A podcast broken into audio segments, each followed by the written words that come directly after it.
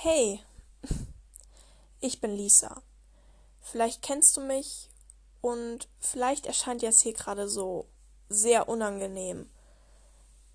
Doch bleib dran. Vielleicht gefällt es dir ja trotzdem, auch wenn du nicht so der Fan bist von so Zuhörergeschichten, wie es alle immer nennen. Heute möchte ich dir eine Geschichte über das Außenseiterleben erzählen und auch, wie ich mein Leben damit auch etwas vergleichen kann. Fangen wir einfach mal an. Fangen wir einfach mal dort an, wo es bei den meisten beginnt. In der Grundschule. Wer kennt es nicht? In der Grundschule. Alles scheint so wow, so schön, so wunderschön. Bis dieser eine Tag kommt. Bei mir war es der Tag, wo ich in die dritte Klasse gekommen bin. Alle waren anders geworden. Es war nach den Sommerferien. Nicht kurz, nur so eine Woche oder so.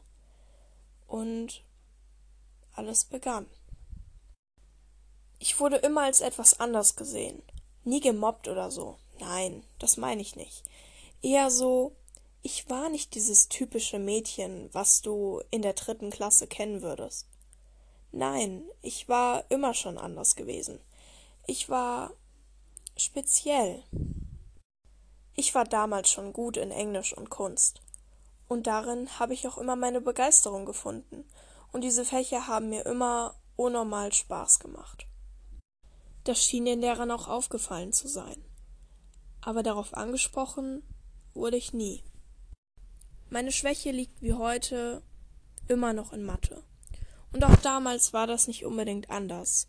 Damals wurde bei mir sogar vermutet, dass ich eine Mathe-Schwäche habe und vielleicht sogar in eine Art Psychotherapie müsste, also sowas wie, ja, dir bringt jemand Mathe bei und macht dabei irgendwas mit deinen Gedanken.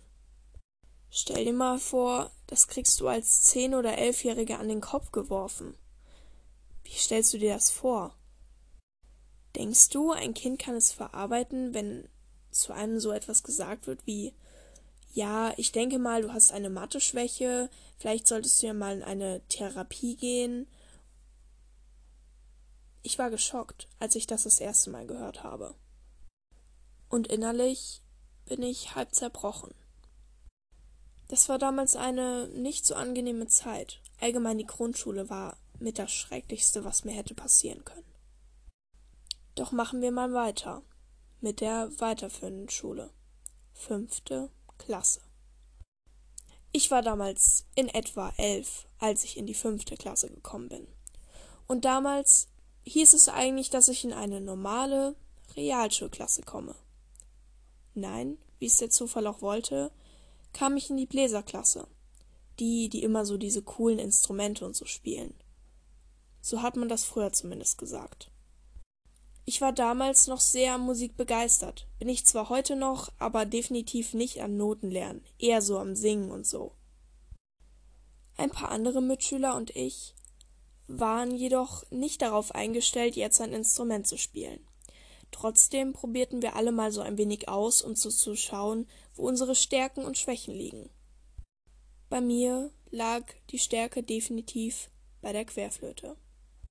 Ach, wenn ich jetzt im Vorhinaus gewusst hätte, was auf mich zukommt, hätte ich es lieber komplett gelassen.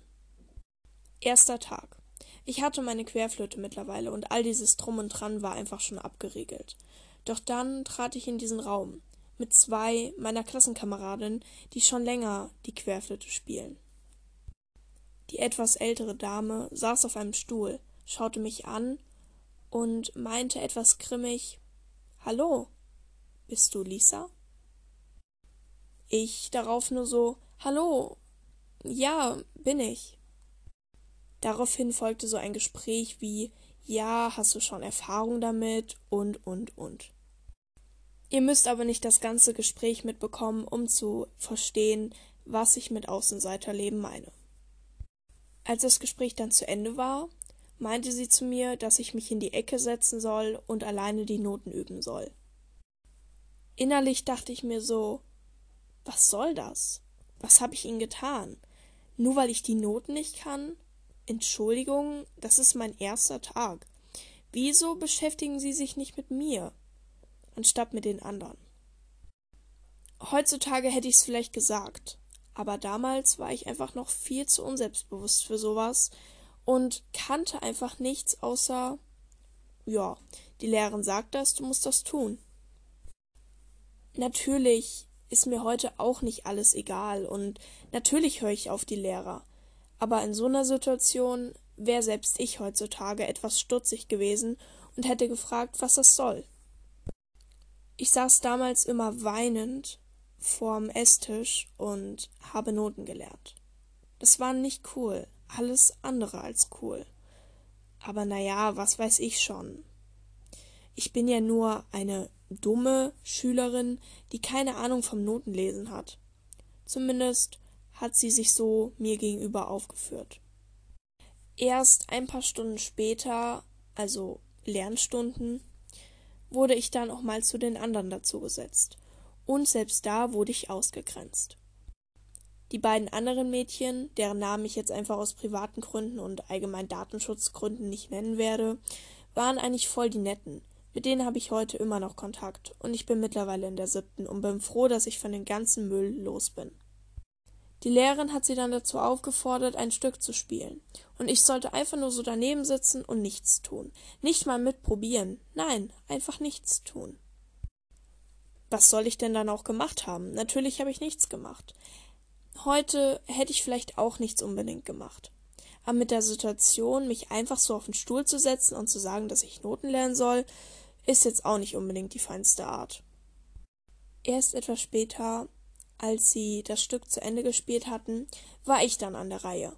Ich sollte auch so ein Stück spielen, was aber dennoch viel, viel leichter war.